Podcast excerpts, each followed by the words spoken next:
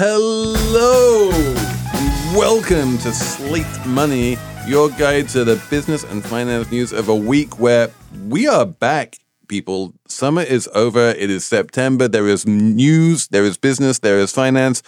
I am Felix Salmon of Axios. I'm here with Elizabeth Spiers of Slate and the New York Times and places like that. Hello. I'm here with Emily Peck of Axios. Hello, hello. And the UAW is on strike. There was a big strike going on against all three automakers at the same time. We're going to talk about that. We are going to talk about the ARM IPO, which also happened this week, a big chip maker worth $60 billion. We are going to talk about the new poverty numbers that just came out. We have a Slate Plus segment on tiny houses. It's all coming up on Slate Money. So this is absolutely wild. The UAW, the United Auto Workers, good old fashioned old school union has decided to do something it has never done before. Elizabeth, I right about this? It is going on strike against all three. I, I guess we can't call them American automakers anymore because one of them is this weird Euro pudding called Stellantis, but all three Detroit automakers at the same time. Yeah, and they're also doing it in a way that they normally don't. They're doing what's called a limited strike. They've walked off of three plants in Missouri, Michigan, and Ohio, just enough to kind of disrupt the automaker's production chain, but not enough that everybody's out of work and nobody's getting paid. Emily, what do you make of this strategy? I think the strategy is really interesting. From the union's perspective, there's two things. One is it, it's less costly. So they have about, if they were to strike all the plants and pay out $500 a week to the unionized workers, they probably would have enough money in their strike fund to last about 12 weeks. But now, if they're just doing a few plants, they can really stretch that money out. The other thing is, you know, that's very strategic where they've chosen to strike, right? So they're going for the plants that make the Jeep Wrangler and the Jeep Gladiator, Chevrolet Colorado, like profitable cars, the Bronco. Um, so they're like hidden where it hurts. Tell me the F 150 is one of them. The F 150 plant is not one of them, but we were talking today that maybe they're holding that in their back pocket, you know, to have a big bang like later on, because the president, Shawn Fain, UAW president, has said like we could expand, we could do different plants. And it sort of strategically keeps the automakers on their toes, right? It makes it harder to to plan around the closures. But on the other hand, it also raises the possibility that the automakers maybe will do some lockouts, you know, and start fighting back that way. Just to zoom out a little bit here, are they trying to renegotiate three different contracts at once, or is there always just like one big UAW contract that governs all three automakers? Usually they they like pick one automaker to bargain with and then the contract terms everyone does the same contract terms more or less. So this is different. This time they they weren't just you know picking one to bargain with. They're going with all three. But they're they're like out of contract with all three. Yeah the contract expired on friday. Wow. I've heard of that. people you know unions working without a contract for years and here they are like well we've lost our contract for five minutes, so we're going on strike. Yeah. Um, I mean, Fain's been saying all along this is a deadline. We're not going to extend. Because in previous years, they would do like an extension and keep bargaining, right? But this time he was very emphatic like, that's the deadline. That's when our contract expires, and we will go on strike if there's no deal negotiated by then. It was the same tactic that UPS the Teamsters used against UPS, although, you know, in that case it worked and they were able to avoid a strike. Yeah, also, though, I think at the beginning of the week, there was some talk that maybe they would come to an agreement on wages, but there are so many other things that they're negotiating for that, you know, as the clock ran out, it's just, it wasn't going to get done in any case. Mm. Emily, tell me about the four day week thing. Oh, yeah. So the UAW, I mean, they want, their ask was like 40% raises. And I think they've come down a bit to maybe like 35 now. Um, and they want, you know, restored benefits for retirees. They want COLA increases, cost of living adjustments. But one intriguing thing they have on their list of demands is yes, a four day work week. They want to work 32 hours and get paid as if it were for 40. And then I was just like poking around a little and learned that the AFL CIO also has a four day work week on its like wish list. and then, you know, if it sounds kind of crazy and the one of the auto reporters at Axios Nathan Bomey he's not just an auto reporter he and I think he's a listener too he was saying um Hi, Nathan. he was saying the automakers are just like flummoxed by this demand That's a but good if word. you I like that word. yeah but if you pull back the reason we have a five day work week is has a lot to do with labor unions who fought for a five day work week you know back in the 20th century. And i guess it was henry ford who first did a five day work week at his company and then you know finally became part of labor law during the new deal era. So unions got us to five days like it's not so crazy to think they could get us to four days although i don't think that i don't, I don't think that's one of the demands that probably comes through in the end from this negotiation Yeah, it's also something that you know, conservatives hate because they view it as just getting pay for an extra eight hours because they still think of. Which, I mean, are they wrong about that? Well, I think the the overall intention of it is to pull wages up, and also particularly in jobs that require a lot of physical manual labor to you know Yeah. not burn out or overwork the workforce. Yeah. And, you know, I was doing some more reading and reporting, and like a lot of these plant workers, especially the newer ones and the contract workers, are working like 60, 70 hour weeks. I mean, it's pretty brutal. Um, so it, the demand also sort of highlights that, I think. So right now they're getting overtime after 40 hours. And I guess if they went to a 32 hour week, they would start getting overtime after 32 hours. It's not necessarily that they would actually only work four days a week. Yeah. And I just, I mean, that doesn't seem like these companies would agree to that or any company would ag- agree to that, right? I mean, that just seems wild. But maybe once upon a time, getting off on Saturday and Sunday seemed wild. So let's zoom out a little bit more. And the big picture here, as we all know, is that the big three Detroit automakers are unionized and are based in the North. And then the mostly Japanese and foreign automakers are not unionized and based in the South, including Tesla.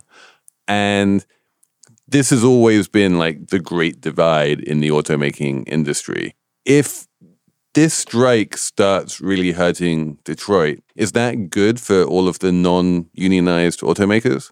Yeah, probably. I mean, you said always been the case, but I mean, used to be Detroit had all of the business going back decades, right? And now I think Detroit makes up like less than 50% of all, they have less than 50% of all the auto workers in the US.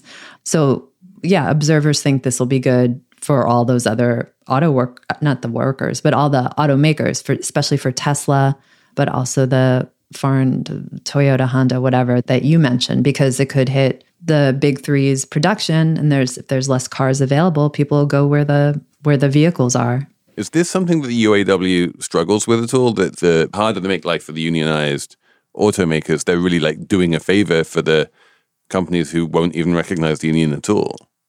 I don't know if they struggle with it. I think they've been so militant in their demands and their long-term worry is the auto workers, the long-term worry is the transition to electric, that they'll get phased out that way more than competition would phase them out. Presumably, electric cars have many fewer moving parts and therefore require many fewer workers to assemble.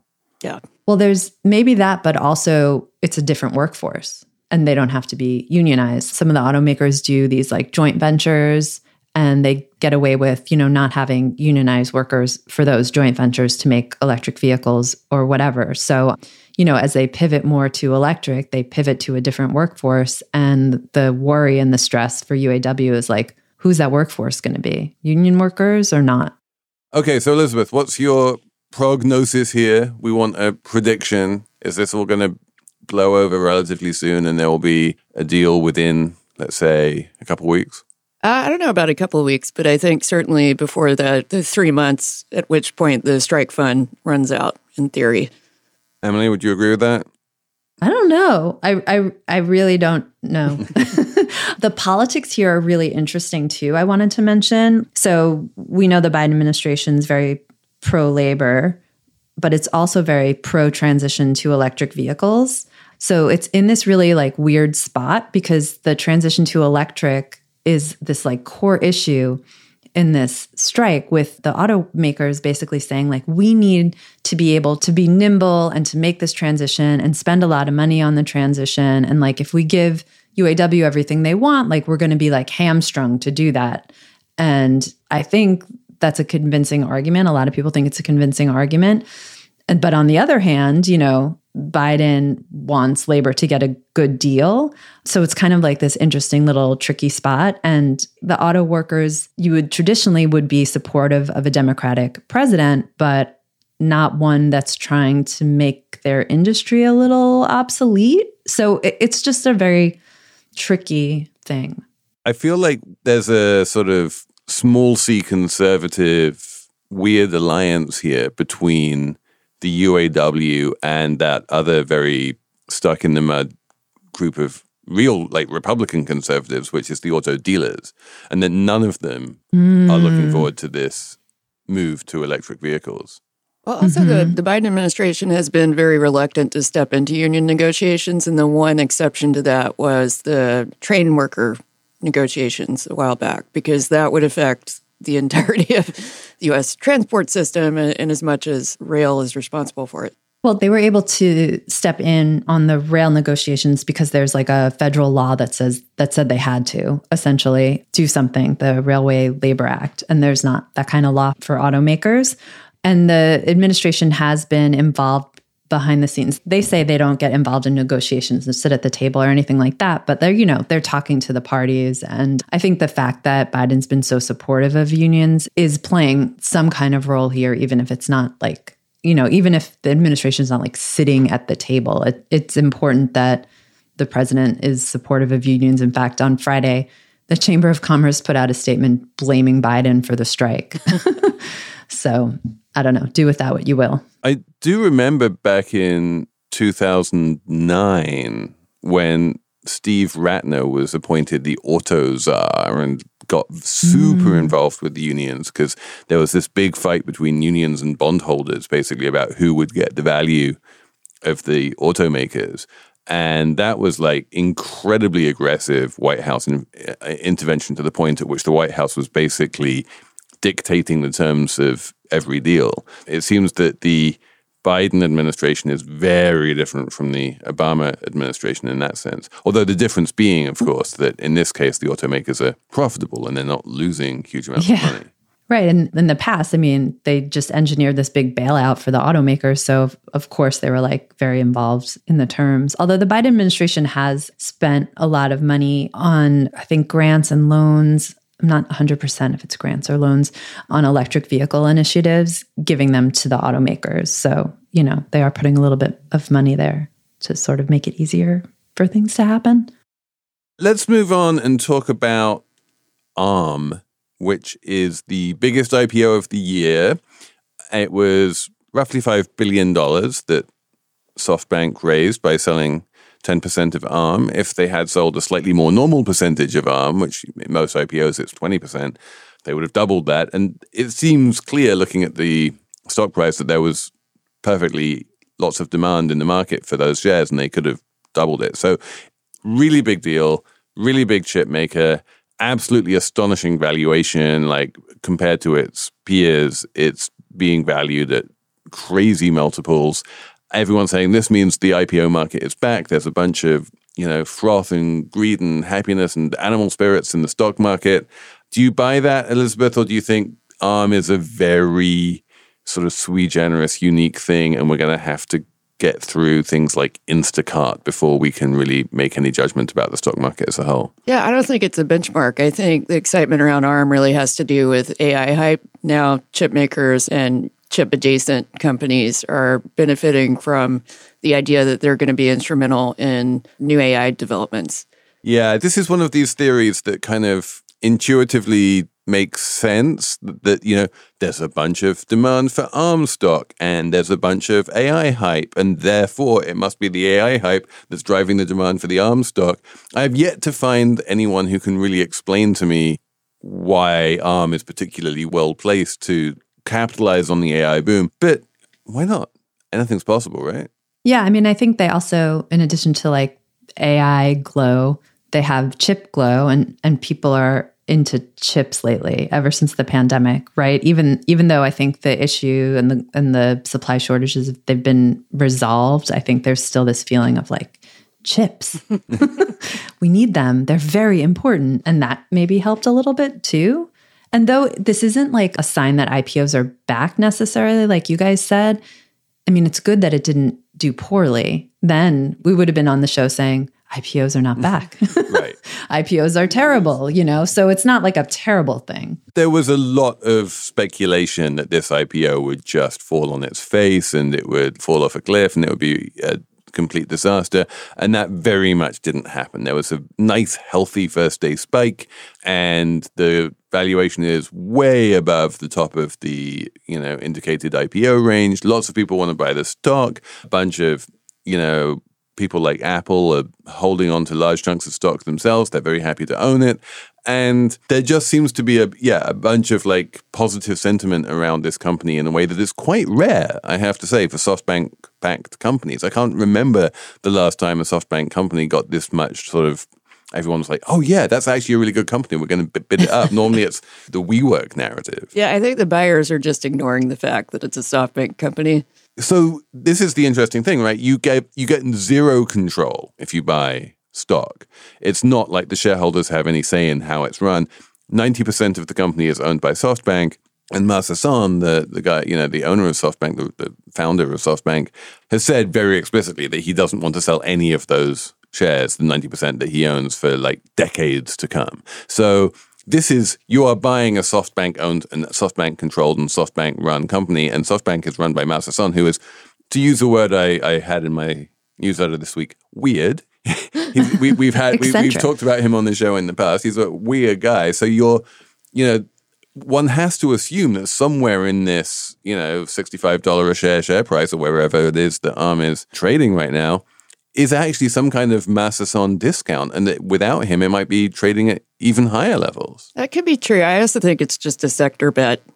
You know, if you're putting money into chips right now, you might want mm-hmm. a little bit of ARM in your portfolio. Yeah, there aren't there aren't that many.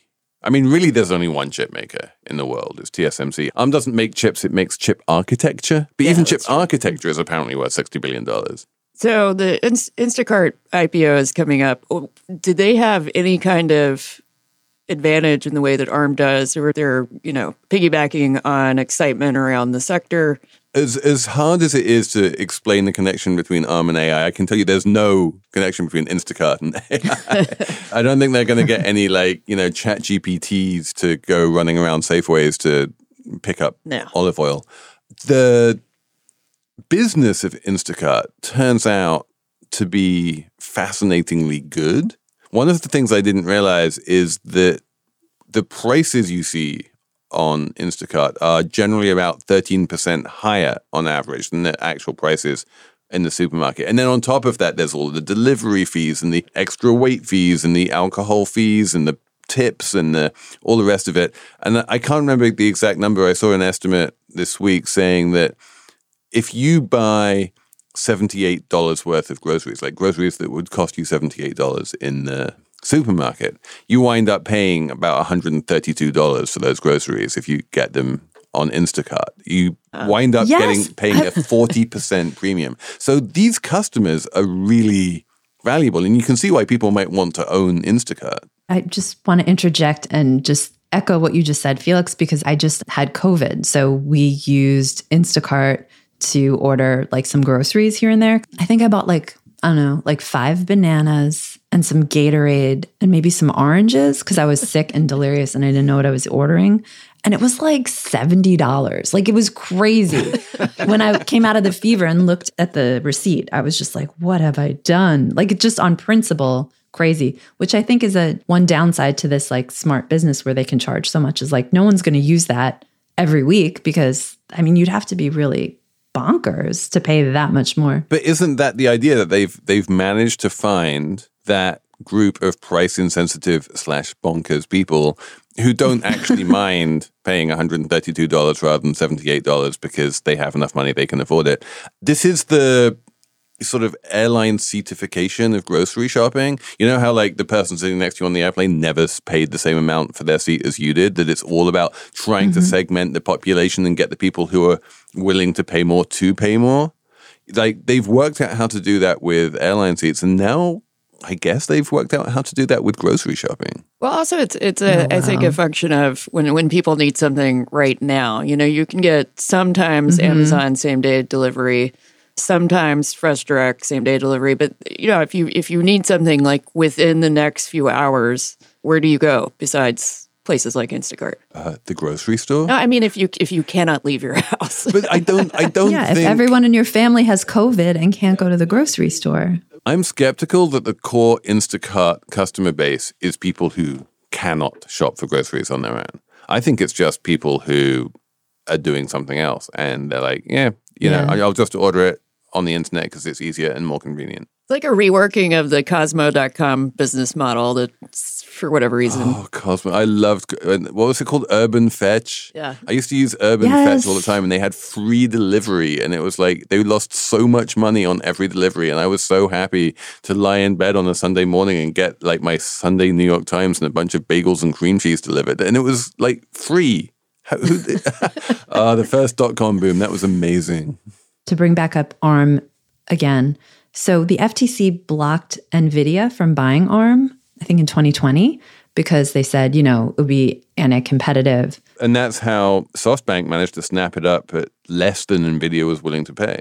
Yeah. And now ARM is a public company. I mean, 90% owned by SoftBank, but still a public company. Well, SoftBank is a public company too. Oh, yeah. So it's a public company that's standing on its own with a multi billion dollar valuation. And NVIDIA, we know what happened to them. Like their stock is up by like, what, like 500% or something since the AI boom kind of got going. So now they're, it looks like the FTC did the right thing. That was good that they didn't let NVIDIA buy ARM. Or is it just like neutral to the market? I, I was curious what you guys thought.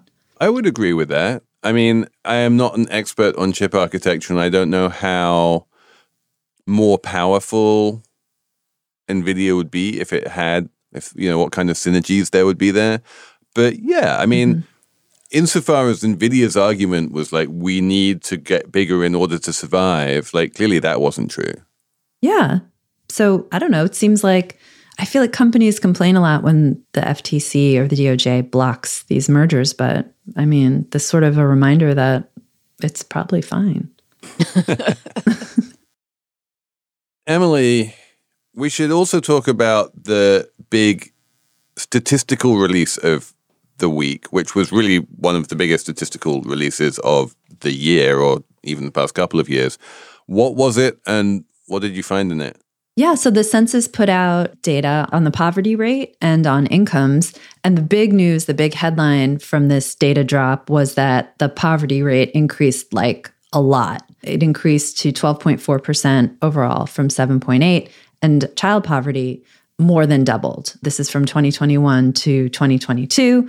And so that was like the big headline. Then, if you drill in, you realize we're talking about the supplemental poverty rate, which takes into account government benefits, non cash benefits. So think like SNAP benefits, food stamps, AKA. And of course, the child tax credit that was going strong in 2021 and other pandemic benefits. So when those got pulled away, poverty rates spiked. So when this news broke earlier this week, you know, a lot of Democrats, progressives, they were like, poverty's a choice. And, you know, in 2021, the federal government chose to like do something about it with all these benefits. Then Joe Manchin. they disappeared. Joe Manchin wouldn't vote to continue them. And so it's Joe Manchin's fault that poverty is soaring. So that's kind of what happened. As a European, this makes perfect intuitive sense to me. In any society, there are going to be people who fall through the cracks who can't necessarily support themselves. And it's the job of a civilized society to support those people and make sure they don't live in complete poverty.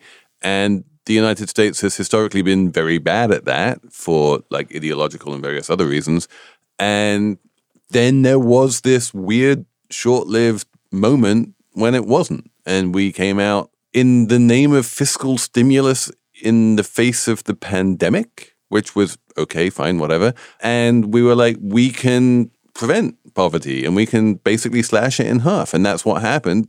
And the way you do that is by giving poor people money. You know, if you spend money on poor Right. people, then they have money and then they're not poor anymore. This is really basic stuff. And then when you stop doing that, then they fall back into poverty because they never had any money to begin with. So it seems incredibly intuitive and obvious. And what you're saying is correct that if the government gives poor people money, then they're not in poverty. And if it doesn't, then they are. Yeah, and the the underlying Right. ideological assumption is that if people are in poverty, that they've done something to deserve it. I wrote about Manchin saying when the expanded child tax credit was on the table, Manchin said something like, "Well, you know, if we give people money."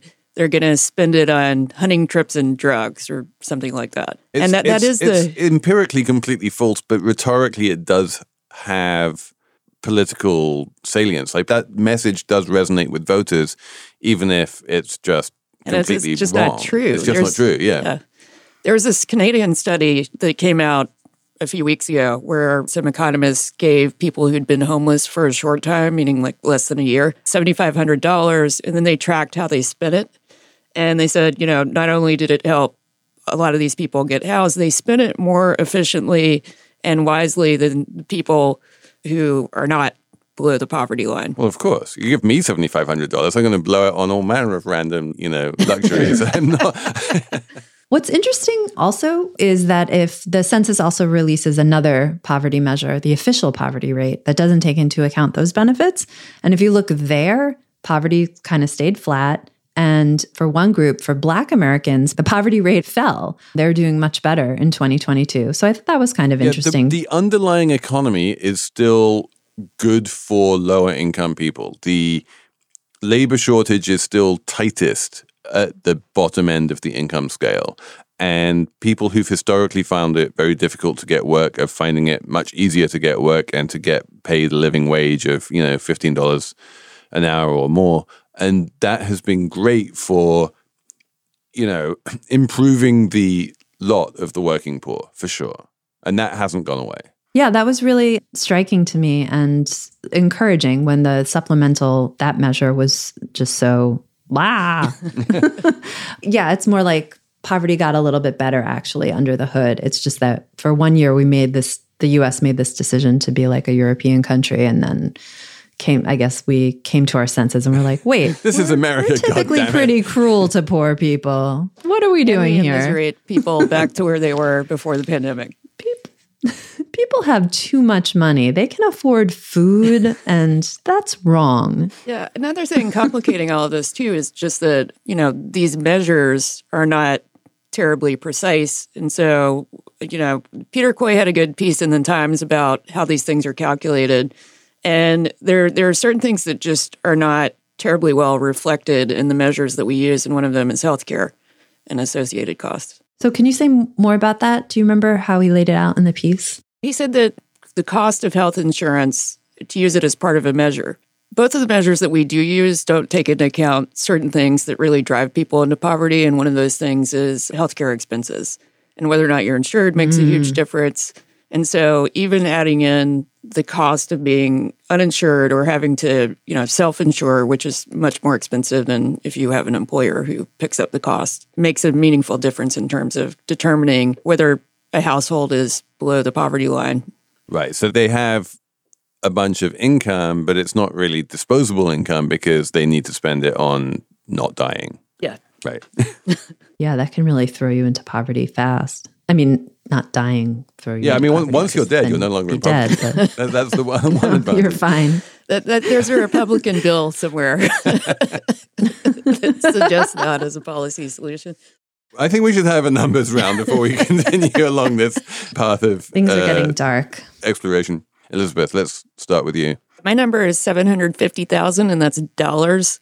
And that's the amount that a company called Command Education will charge to try to get your kid into Harvard or Yale starting in seventh grade. What?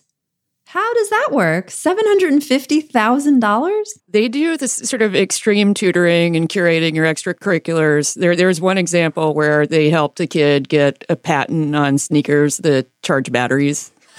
It's all very highly customized, you know, rich people stuff. And is this like an upfront fee that you pay and then they're with you for the next 10 years? Or Uh, how- that's not clear, but uh, the guy who runs it said that uh, one of the parents at Trinity School, which is a shishi private school here in New York City, once offered him $1.5 million if he would agree not to work with any of his child's classmates.